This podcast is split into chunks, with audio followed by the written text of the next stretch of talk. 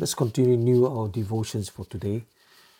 When God created Adam and Eve and placed them in the Garden of Eden, He never intended them to leave.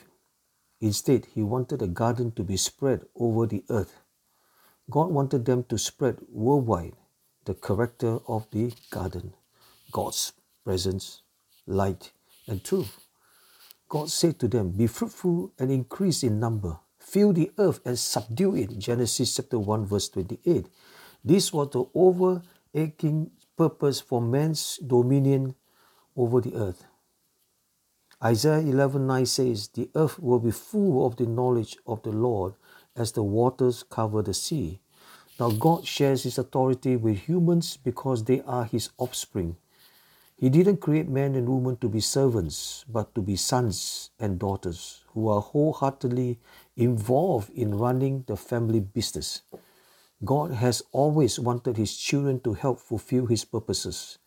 Jesus told his disciples, I no longer call you servants, because a servant does not know his master's business.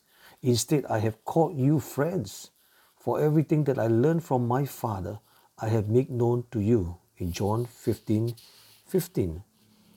The Father wants to share His purposes with us. This means that He doesn't want men to work for Him, but rather with Him.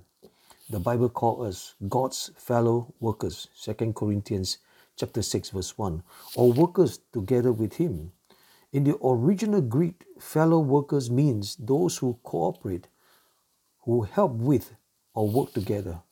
We should think of humanity's dominions as a joint purpose with God based on mutual love and the relationship of sons and daughters to their Heavenly Father. Let's pray. Father, I can call you Father because of your love and your creations of humanity as your sons and daughters. Thank you for sharing your dominion with us. In the name of your Son, Jesus. Amen.